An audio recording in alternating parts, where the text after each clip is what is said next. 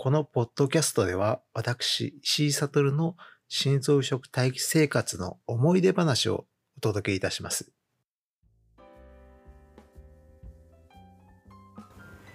今晩は直近の出来事の話です。2021年4月11日日曜日、バド装着から2249日目のお話です。この日 NHK スペシャルで家族が最後を決める時という臓器提供に関するドキュメンタリーが放送されていました。このドキュメンタリーを見た後に私は両親に電話をしました。親子の会話なのでぶっきらぼうな会話なんですけれどもそれをそのままお届けしたいと思います。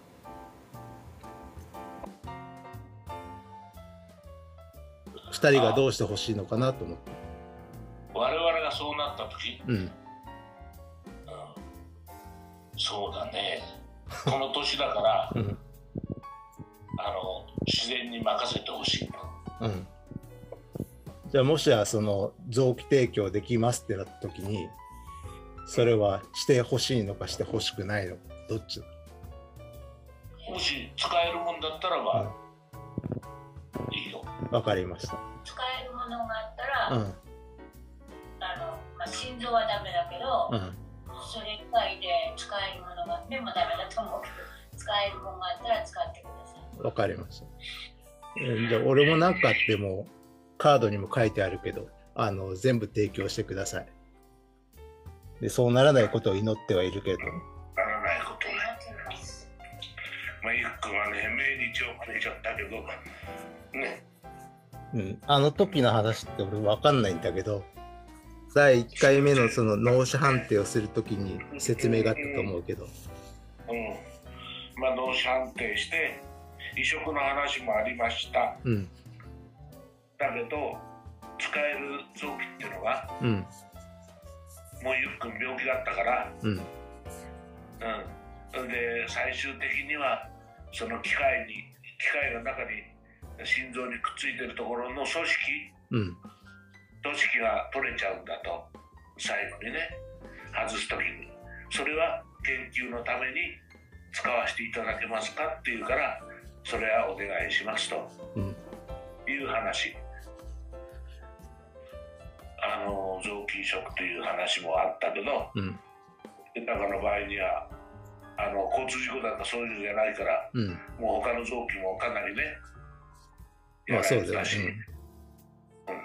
それであの機械をつけてるってもあと何日かであの心臓が止まるでしょうと。いうあれで、えーそれで機械のスイッチを勝手に切れないんで。うん。あの最後の時でしょあのみんなで囲って手握って。でもしょうがなかったよね。うんでも何何年目だっけ？2002年でしょ？その命日だった2000だから18年9年。のうん。10だからその命日あのテレビでもやってたけどうん。命日を決めちゃったっていうのはそれは本当だよね、でうちらはわ俺とお姉ちゃんは分かんないからね話してるのは2人だろうし、ね、そこを推測することしかできなかったからまあ、うん、脳死になったのは2日ぐらい前ね。うん。1回脳死判定してもうもう1回一回うん。脳死あうん、2回やってそれでということで。それで、うん、まああんたたちにはそんな詳しくは分かんないだろうけど。うん。で最後にコーラを飲ましたらうんちしちゃったと。うん。ね。それは覚えてるでしょ？うん。